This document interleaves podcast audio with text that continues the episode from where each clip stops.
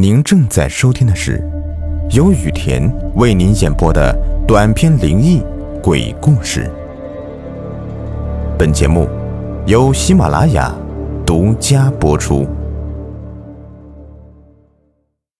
嗨，你们好，欢迎收听今天的灵异鬼事，我是主播雨田。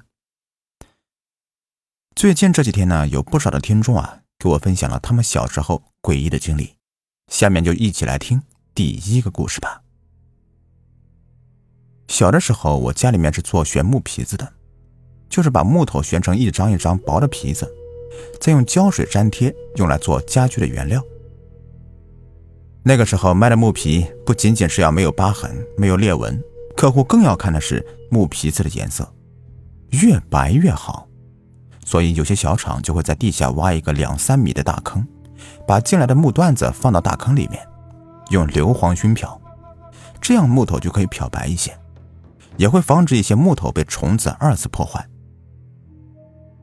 那个时候家里面找挖机挖坑太贵，所以就让工人给帮忙挖坑了。我们的厂子建造之前是一片荒野，记得那时候我爸说，这地里面还有两座坟包，但是都被移平了。现在挖的时候也挺担心会挖到人家的坟墓的。所以在挖的时候特别的小心。就在担心的时候，还是挖到了。工人一铲子下去，就听到咔嚓一声，就看到在坑底的碎土中有一些烂木头。虽然时间很长了，可是那些一看就是棺木，上面还有些许涂了油漆。虽然大人们都不怕，可是毕竟是死者为大，所以就没有继续挖了。我爸赶忙去找了一些蛇皮口袋给他盖住，用土给埋了回去。可是怪事儿就在当天晚上发生了。我那个时候和父母都住厂里，在市里也还没有买房子，一排的瓦房，门进去呢就是我的卧室，里面是我父母的。那天晚上我和往常一样在床上玩了一会儿，就熄灯睡觉了。我从小就是浅睡眠，一点声音都能把我吵醒。睡着睡着，依稀就听到有人在房间里面翻东西的声音，所以那一下子我就被惊醒了。但是我没有急忙起床，当时我还以为是在梦里。可是，等我彻底清醒了，恢复了意识的时候，那个声音还在，一会儿是哗啦哗啦的翻东西，一会儿。穿着皮鞋咯哒咯哒的走路的声音，我当时第一反应就是家里面进了小偷了。但是我不敢吱声，把头埋在被子里面，大气都不敢喘。那个声音好真实，翻着柜子箱子的声音。我想大声喊叫，可是我怕那一瞬间他会将我给杀掉。就这样，我就一直躲在被子里面，到天蒙蒙亮，渐渐的那个声音就消失了。第二天早上，我被一声鸡鸣给叫醒了。我下意识的拉开被子，看了一下门，是完好关闭的。看了一下桌子，也没有任何被翻动过的痕迹。那时候是铁皮门，只要是开门都会发出很大的声音。还有我家外面还养了一条狼狗，一般只要是有异常的动静，这只狗都会狂叫。可是昨天晚上，这些声音我都没听到。隔了一天，我把这个事情给我妈讲了。我妈说我是做梦了吧？可是我依稀记得那个声音，太真实、太诡异了。我也很难相信那是我的幻觉，因为挖坑挖到棺材这个事情，当时家里面并没有告诉我，因为怕我小会害怕。直到后来我上大学了才知道的。我妈说，当时我说的这个事情和那天挖到棺材板是同一天。直到现在，我想起那件事情，仍然让我毛骨悚然。好，第一个故事呢就是这样。那咱们来听听下一个。我叫阿念，今年二十五岁，老家是北方黄土高原上的一个村落。在前年，我搬到了城市里面居住。目前我的生活还不错，但是偶尔会在夜深人静的时候回想起曾经在老家里经历过的诡异事件，都会让我彻夜难眠。不禁疑问：这世间到底有没有鬼？那件事大概是上小学四年级的时候。我先说一下我们那里当时的环境吧。我们当时住的是窑洞，很多人都不知道这个窑洞是什么概念。窑洞是中国西北黄土高原上传统居民的古老居住形式，一般窑洞为石头或者是砖头砌的。窑洞上面呢覆盖厚厚的黄土，规模大的可以做成并列多间或者上下多层，外部也可以另建房屋形成院落。那天晚上，我吃完饭和发小一起出来，去找在隔壁村的刚子玩。当晚的夜色特别好，月亮很大很圆，周围草丛里还能听到鸟虫的叫声。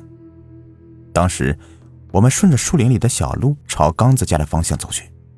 当时小听的见的东西呢也少，没有什么害怕的念头。小路上的树叶被踩出哗啦哗啦的声响。我们两个有说有笑的大步的走着，不一会儿就走出了树林了。借着月光，能够清楚的看见前面不远处有个残破的窑洞。突然，我的目光被窑洞顶部的一块白物体，旁边还散落着一些星星点点的白色东西所吸引住了。我和发小都好奇，就一同向那个地方走了过去。随着距离越来越近，我和发小说：“那那怎么有点像小孩子呀？”他说：“怎么可能？”硬是不信，又走近了一些。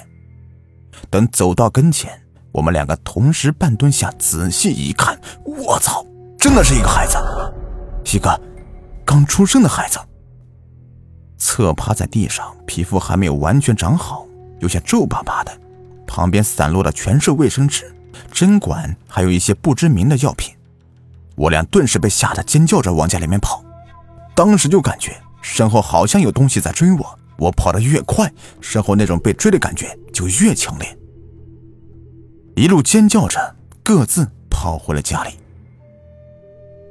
回到家之后也没敢和爸妈说，自己担惊受怕了一夜，基本上没睡。第二天在学校，我和刚子说了这个事情。他还不信呢。我们又约着晚上放学再去看看。这天晚上，我们又叫了好几个同学，这下胆子能大点了。走到昨天发现孩子的那个地方，说来也奇怪呀，那地方的风特别的大，呼呼的刮着，还挺冷的。有个同学为了显示自己的胆子大，在前面带头走。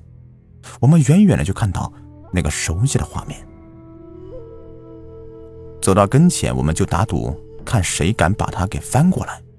那个胆大的同学自报奋勇，在旁边找了个小棍，半蹲着，身子凑近那个小孩，手哆嗦着从小孩侧趴着的腰部挑了一下。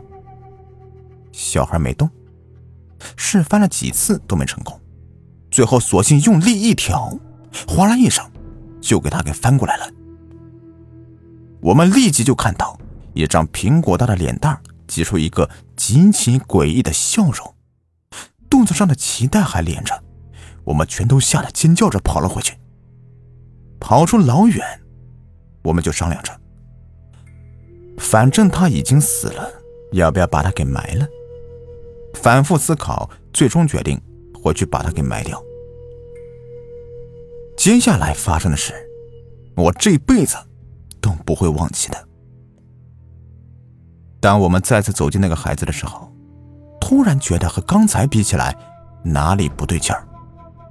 仔细的看了一下，突然想到的问题，瞬间把我的心提到嗓子眼儿。